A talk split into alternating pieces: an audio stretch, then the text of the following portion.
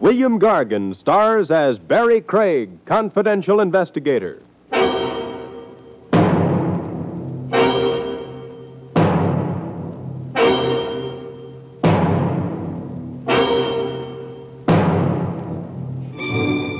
It never pays to be friendly with murderers.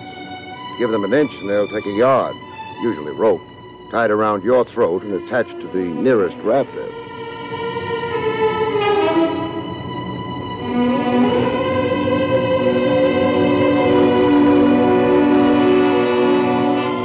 The National Broadcasting Company presents William Gargan in another transcribed drama of mystery and adventure with America's number one detective, Barry Craig, confidential investigator.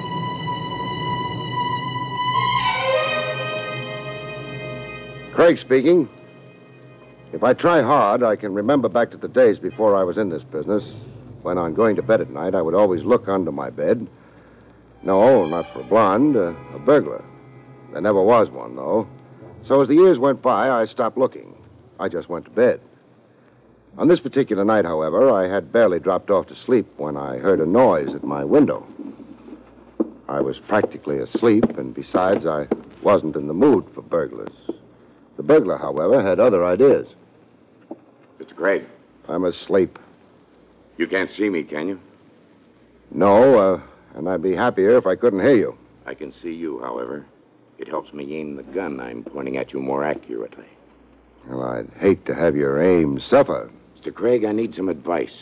I'm a novelist. I'm writing a book about murder. I'm calling it The Unsolvable Crime. Well, now that you've got that off your chest, What I came here for was to have you tell me whether or not the murder my book is about is really unsolvable. well, why me? Because you've had a lot to do with murder, for one thing. Because you're not a policeman, for another. No argument so far. The man to be murdered, in my book, that is, has heart disease. He's a crooked broker, a man who deserves to die. Uh huh. And he suffers from heart disease. For this illness, he takes daily at stated hours capsules containing heart medicine. His life depends on these capsules. Now then, the murderer, in my book, that is, decides to poison the broker. Well, that's against the law. Yes, poisoning, but without poison. Well, get to the next chapter. The murderer steals one of the capsules, pours the medicine out, and replaces the medicine with ordinary water. Eventually, the financier takes the capsule which contains water instead of medicine. He dies of heart failure. Well, not bad. Thank you. The poisoner can't be traced through the poison he bought because he didn't buy any. An autopsy would show no poison in his victim's body since there wouldn't be any. Most likely, the murdered man would be assumed to have died a natural death. Well, Well, what? is the crime unsolvable? Oh, at the moment, I can't see any flaws in it. Well, if you can't, then I don't imagine the book reviewers will. Don't you mean the police? Why should the police be interested in a book I'm writing? Why should the book reviewers be interested in the murder you're committing? You're not serious. You are. Well, I'm afraid I must leave now. No, no, don't move. I still have the gun pointing at you. If I had to shoot you, it wouldn't be an unsolvable crime, perhaps. But what good would that do you? Good night, Mr. Craig. Pleasant dreams.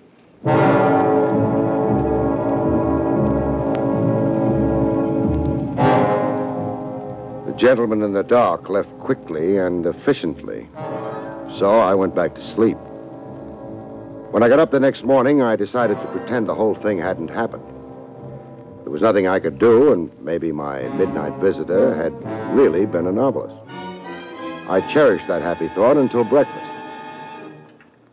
Uh, your toast, Mr. Craig, in the morning paper. Thank you. Oh, you're up early this morning, aren't you? Well, I'm glad you noticed. Huh. Any resemblance between this toast and toast is purely coincidental. What does your chef do? Tan the stuff? Hey, I beg your pardon? very interesting news item here. Halfway down the front page. Take a look. Hmm. James W. Baker, noted broker, dies of heart attack as police prepare to arrest him for embezzlement. Uh, A friend of yours? No, no, but he was a crooked broker and he had a bad heart. Well, Oh, is that important, Mr. Craig? Uh, it depends on whether he took his medicine in capsules. What depends, sir? Murder.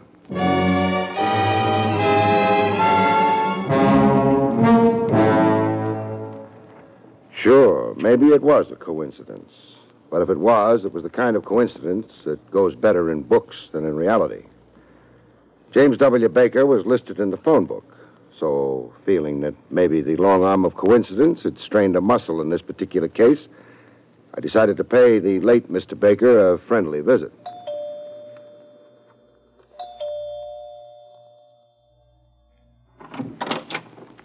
Hello. Hello.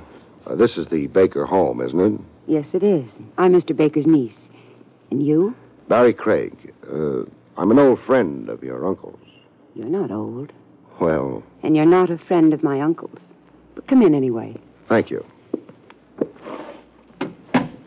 My name is Sandra. I realize maybe I shouldn't have come today. Uh, You must be all broken up by your uncle's death. Who? Me? Well, uh, the family. Well, that's me. I'm the family. Your uncle must have been a lonely man.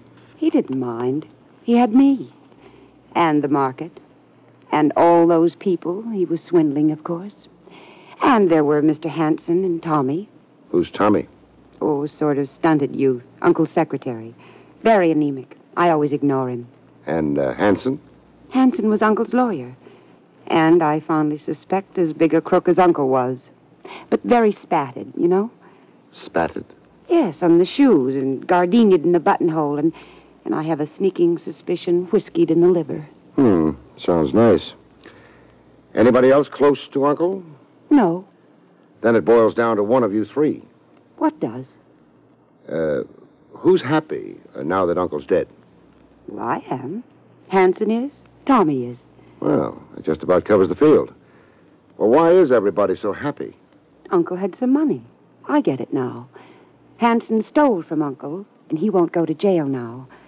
Tommy was implicated in Uncle's swindling. Tommy won't go to jail now. And who has a very deep, rasping voice with the trick of dropping his voice at the end of every sentence? I don't have a very deep voice. Are uh, Hanson and Tommy around? Yes, they are. They're sitting around practicing grief stricken looks for the funeral. That happy event is this afternoon. I better get dressed. Sandra. Hmm. Hurry, hurry, hurry, hurry, hurry. Oh, who's hurrying? I am. Who are you? Barry Craig, and you? Well, I'm Tommy. I'm Mr. Baker's secretary. Well, in his condition, he doesn't need a secretary. Well, then, I'm Mr. Baker's former secretary. No, no, I- I'm the former Mr. Baker's sec. No, I I'm... get it. Relax. I am relaxed. Then why are you in such a hurry?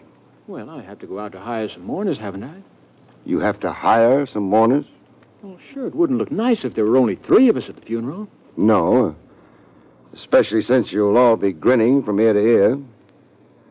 Incidentally, uh, has your voice ever been deeper? Heavens, no. Ta-ta. Goodbye. Oh, back again? Oh, no. Hello. Uh, Good morning, good morning. I'm in a hurry. Hanson's my name. Well, why are you in such a hurry? Well, you see, my tailor is expecting me. Your tailor? Well, you'd hardly expect me to attend Mr. Baker's funeral in this, would you? Impossible. What are you doing here? Looking for a man with a deep voice. Uh, sorry, mine isn't. Goodbye. Oh, why are you looking for a man with a deep voice? Well, he told me how Mr. Baker was going to be murdered. Well, of course, that explains everything. It... What did you say? That's what I said. But Mr. Baker died of heart failure. Well, that's another theory. I like mine better. Dear me. If I only had the time, but my tailor, you know. Uh, goodbye.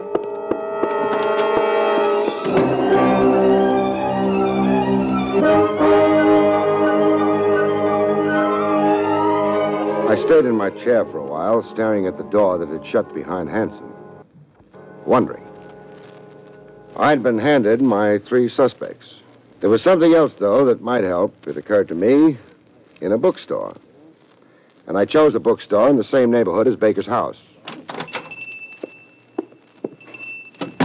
Good afternoon, sir. Hello. Do you carry medical books? Why, yes, we do.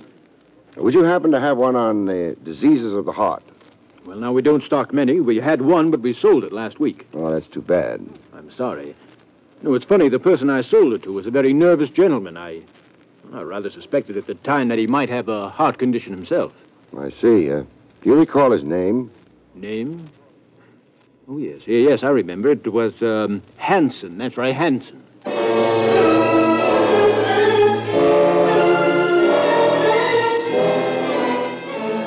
Mr. Hansen's taste in literature was interesting. It occurred to me Mr. Hansen himself, if I could pin him down, might be more interesting still.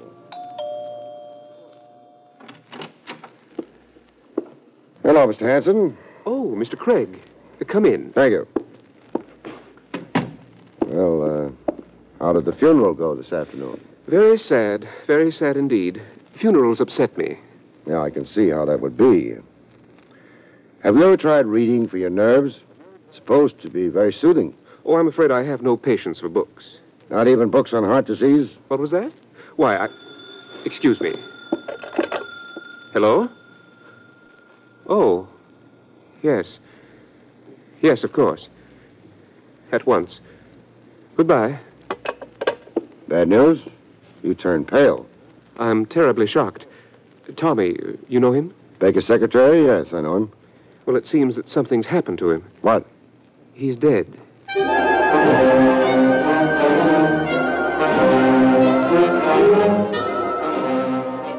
This not only upset Hanson, it set him in motion. The direction was the Baker house. I approved and went along. Hanson, who phoned you? Uh, Sandra. Apparently, she'd been visiting friends, returned home, and found him. Of course, it might have been an accidental death, which would mean another point of uh, coincidence, but I don't think so. However, if he was murdered, You seem to have murder on your brain. You said something about the police thinking Baker was murdered, too. not the police, me.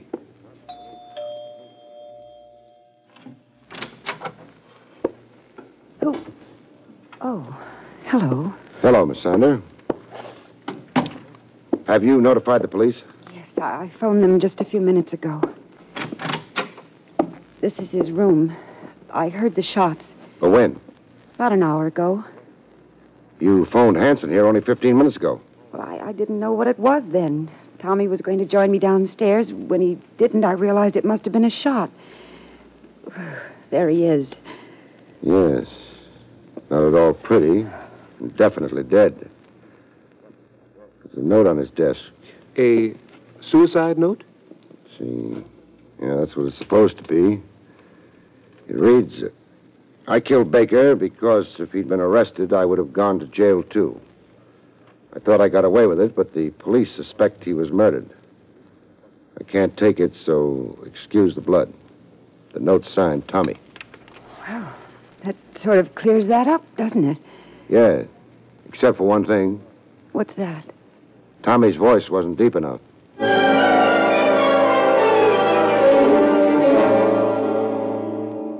The police showed up in a very little while.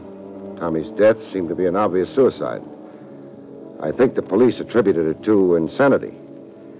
They didn't know what he meant about Baker's having been murdered. As for me, there didn't seem uh, to be much of anything to do at the moment, so I went home and went to bed. This, it would appear, was going to be a case where I didn't sleep. I resisted the impulse to throw the phone out the nearest window and answered it. I'm asleep, and so should you be. Craig? Now that you know I'm at home, good night. Wait a minute. Craig, you told Sandra about someone who came to you in the middle of the night and told you about Baker's murder. Yes, I did. You described that voice very carefully. Craig, would you like to hear it again? Very much. Then come down here at once. The Kent Club on Marshall Boulevard, and I can arrange it for you. The man with the voice you described is here.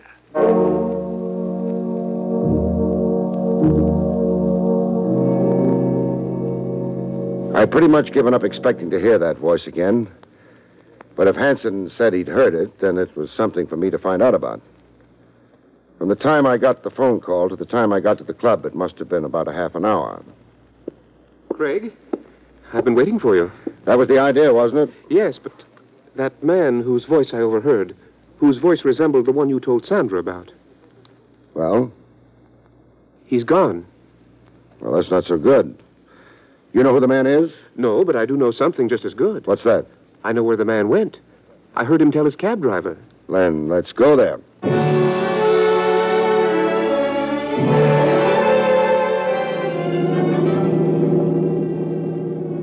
Of course, Craig, you realize that I'm not absolutely sure it's the man you want. Me, I'm grabbing at straws. Anything at the moment is worth trying. That voice did sound like your description. Baker belonged to the club, too. It's a possibility. Hanson, Sandra told me you'd been stealing money from Baker. I don't think I care for that kind of conversation. I'm not making conversation. I'm asking questions. Was she telling the truth? What difference does it make? If Baker was murdered, it might make a lot of difference. You say if Baker was murdered. Aren't you sure? We'll know better, won't we, when we meet this man whose voice you overheard? Yes, we'll know better. The only thing is, suppose something happens to him?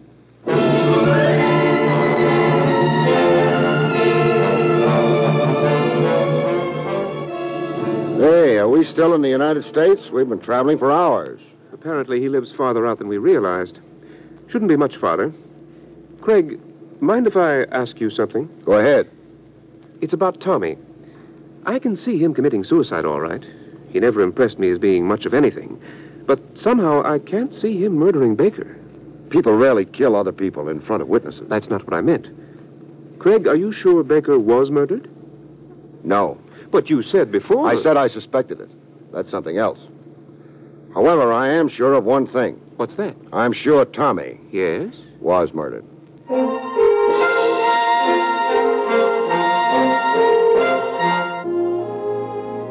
I was never a Boy Scout, so I don't know very much about direction in the country. But I was surprised at where I wound up. Where the car wound up was a bumpy dirt road in a very secluded hunk of landscape.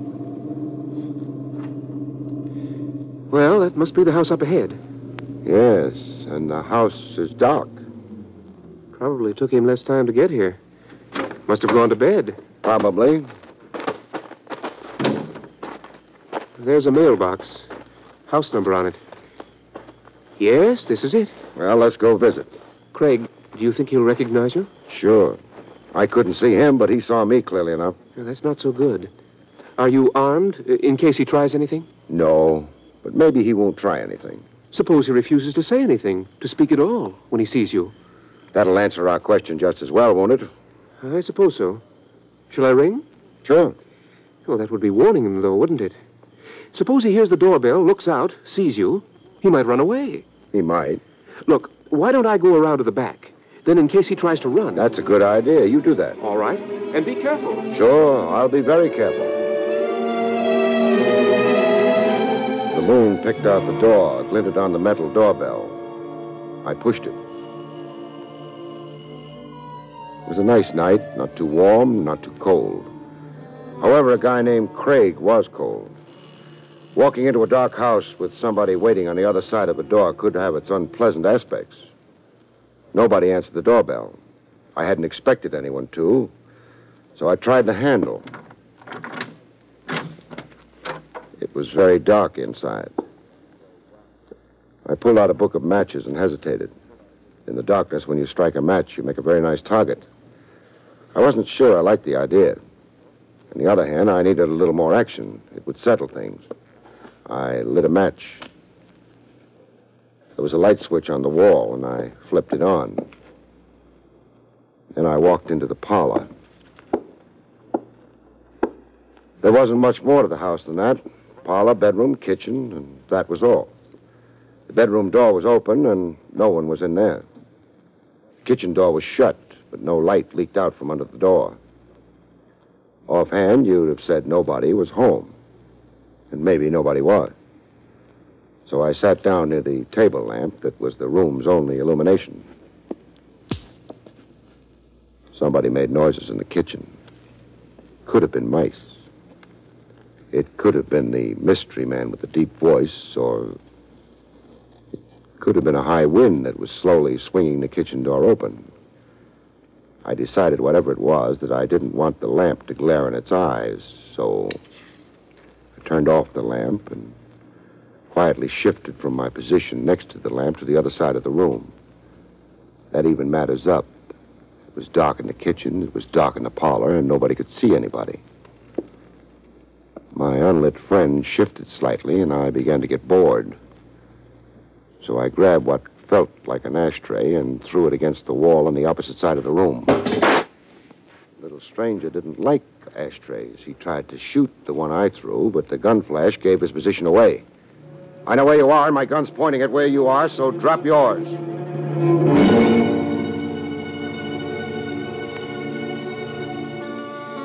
Didn't work. I hadn't expected it to, which is why I moved fast after speaking. I figured he still had three more bullets, any one of which hitting me could be painful, so. Drop the pop gun, huh? All right. Thanks. We can use a little electricity now. Hello, Hanson. Craig. My, you're bleeding. Your arm? Yes, I. I didn't know it was you. Who'd you think it was? Well, I waited outside for a while. Nothing happened, so I came in. And then, when you didn't recognize my voice in the dark, you started shooting at me, huh? That's right. Thinking I was the owner of this house? Of course. But, Hanson, how could you think that when you yourself own this house? But I don't understand. You're not very subtle. When you asked me if I was armed before we got into the house, You said you weren't. of course. You see, I knew you were going to try to kill me How did you know that? because you overheard the man with the deep voice. What was wrong with that? You couldn't have heard him. You see, Hanson, the man with the deep voice is dead.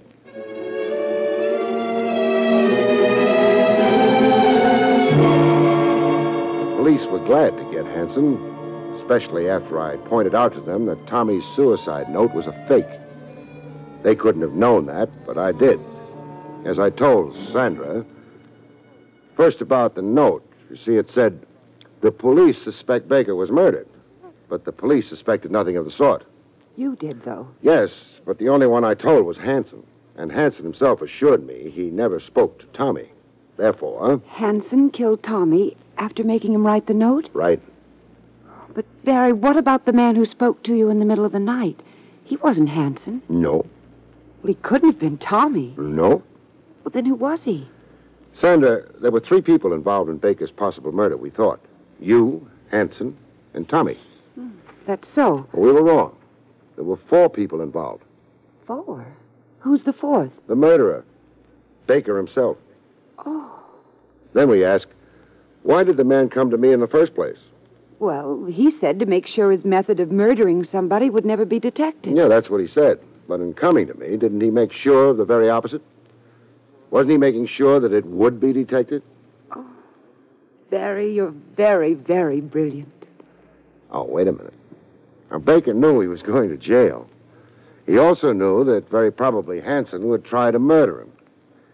He didn't care very much. He was an old man and a sick one, but he did want to make sure his murderer would be punished. That's funny. What is?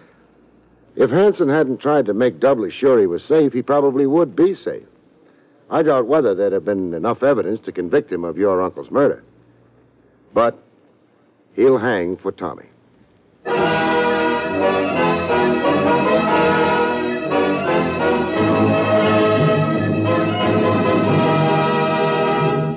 You've been listening to William Gargan in another exciting transcribed mystery drama from the adventures of Barry Craig, confidential investigator. Tonight's story, Visitor at Midnight, was written by Louis Vittes.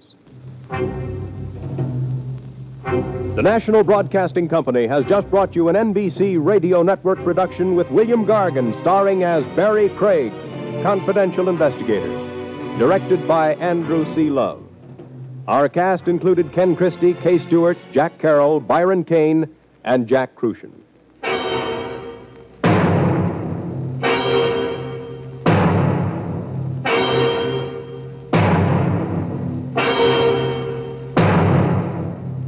Convicts tell their true life stories on The Loser tonight over most NBC radio stations.